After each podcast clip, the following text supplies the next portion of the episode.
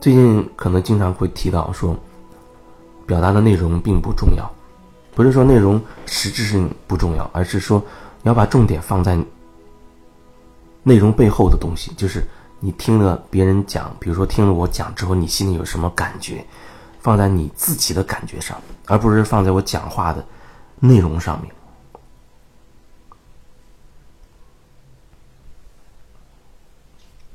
所以说。你自己的感受，这会对你来说很重要，非常的重要。如果说慢慢的你可以觉察到这一点的话，那你在你的人际关系当中，它就开始发生转变，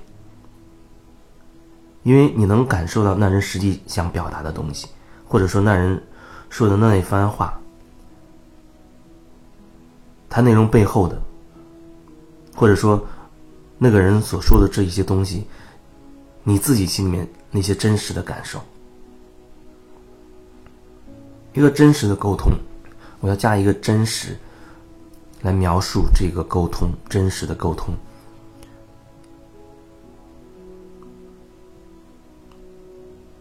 它取决于你自己，就是说，对你来说，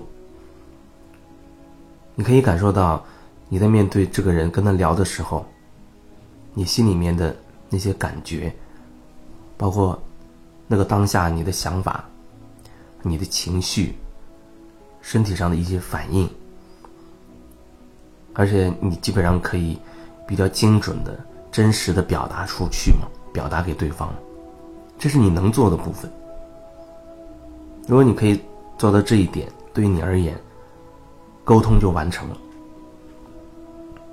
很多时候，有人他会听的这些，就是以前分享的很多。有人他会在生活当中开始去实践，可是呢，他又会对对方有所期待，这也很正常。比如说，我们两个人沟通，我觉得我很真实，把我心里的那些真实想法都告诉你了。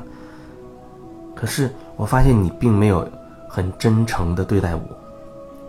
这样我就心理上会产生落差了，我就开开始琢磨，为什么我这么真实的对你，你却那样对我？当然，实际沟通过程当中，你有期待也很正常。那你是不是也可以把你的期待真实的表达出来呢？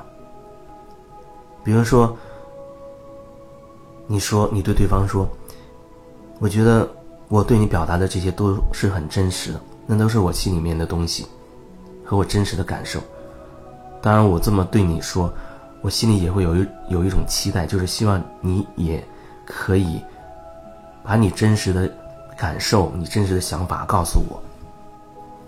你可以这样去说，就是任何时候，你都要找到那个时刻你心里面真实的东西去表达出来。因为你这样说完之后，别人他会有别人自己的想法，他还是不一定会呼应你。他可能还是以前的那个样子，那是因为你一直在表达过程当中会有所期待，你有一个期望值，你有一个目的在，那目的就是你希望你这样讲可以说服他用另某一种你喜欢的方式来对待你。那当你开始带着一个目的的时候，你是为了某种目的去表达的时候。那个过程当中，至少对你而言，其实里面还会还会存在一些问题吧？用“问题”这个词，存在一些问题，因为对方如果没按照你的套路来的话，你就会觉得不舒服了，因为你是带着目的的。有人可能会很疑惑，那我跟人家去聊天，当然会有有目的了；我跟人家谈生意，当然是有目的了。哦，我做促销，跟别人去聊，我当然是有目的了。有目的没有问题，问题只是在于，你不要执着于一定要达到目的。就是说，在那过程当中，你可以很投入，啊，用心的去对待整个这个过程，用你的实际行动去落实。你带着某个目的去落实，这都没问题。只是你要知道，事情。能不能走到你想要的那一个结果，那不完全由你决定，甚至很大程度根本不由你所决定。所以这一点你要留有余地，给自己内在留一个空间，可以接受事情，也是可以有其他结果的。因为即便你不接受，事情还是很大程度会有其他结果，而不是如你所愿。但是如果你不接受这其他的可能性的话，你就会不舒服，你心里会纠结，它会成为一个烙印，刻在你心里，影响你后面的生活。所以给自己随时留一个内在的空间，允许一切皆有可能。这点可能会比较重要。经常的提醒自己，哦，事情允许事情有其他的可能性。啊，我会希望有这样一个结果，我努力去做，可是我允许事情会有其他的可能性。这样的话，你的所有的心力可能都会专注在你实际的行动当中，你这个整个过程当中，而不会时刻想到，哎呦，万一没有达到我的目的，啊，怎么办？或者失控怎么办？人都很很担心失控，所以他会提前会有所计划。如果发生了计划之外的事情，他就会觉得事情变得可怕了，无法掌控。所以说，计划你当然可以去做，只是你要留有余地，允许事情没有按计划发生。就像最近这些年我自己的体验就是这样。一开始，比如前几年辞职，从电台辞职。大概我也会有一个计划，我希望怎么做到什么阶段要做什么。可是很快就发现，事情根本就不会按照我的计划发生。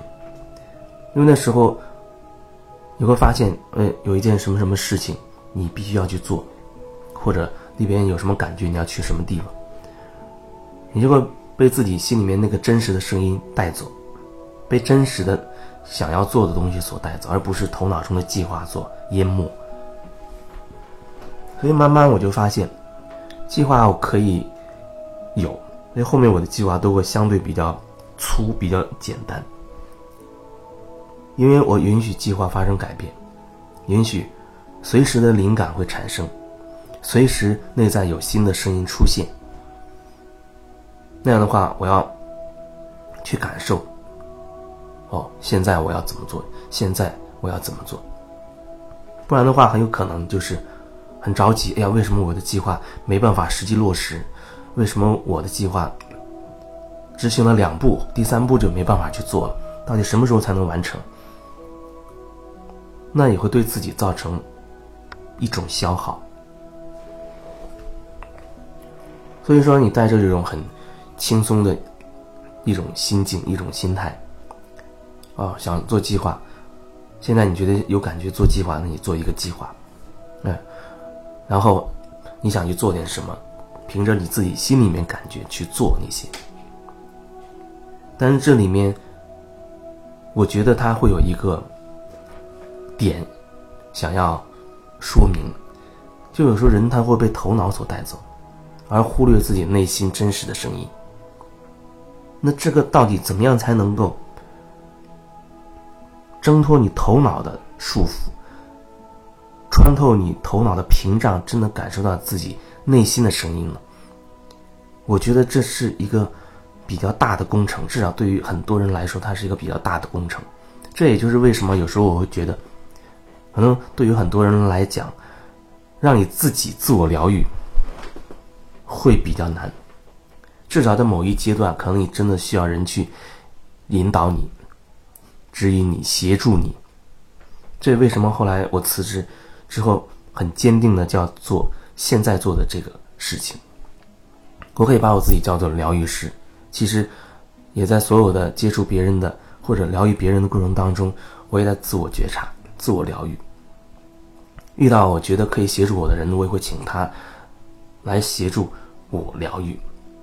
就是它是是一个相互的过程。有人他很相信说所有疗愈都是自我疗愈，没错，这句话没错。可实际上，它会变得很困难，甚至这句话可能变成一个人很傲慢的一种表达。另一个角度来看，外面所有的这些东西，你可以可以说，呃，不管你说合一也好，万物一体也好，等等，或者你说外面没有别人也好，因为你在外面所看到的，都会赋予你自己的观念、你的意识，所以你也可以说，那都是你心里面的那些观念意识投射在外面。你看到的那些东西，真的就是你看到的那样子吗？真的是你以为的那个状态吗？不是。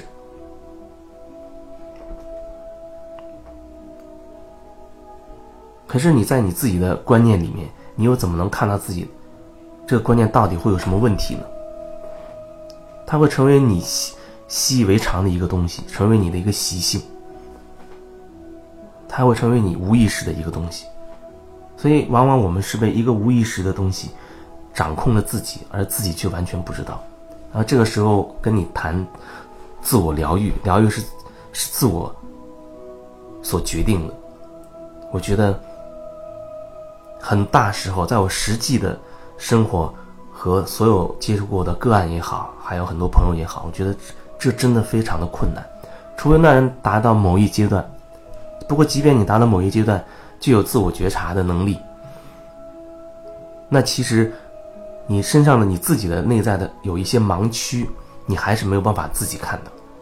你需要借由外面某一个人发生的某一些事情，去感受到，哦，自己到底对应了自己内心什么部分，怎么去转化处理。而这往往真的也需要另一个，他在这个点上转化过的那个人，提供一些协助。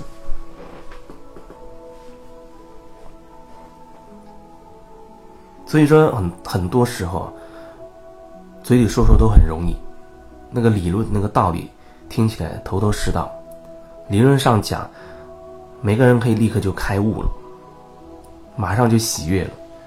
可实际上呢，并不是这样，实际上和理论上相差太远，所以我觉得还是实实在在一点，实际一点。在最近的几次分享都提到，最近这两天建了一个群，叫做“疗愈的空间”，疗愈空间。那这群是不收费的，大家加到群里面不收费的。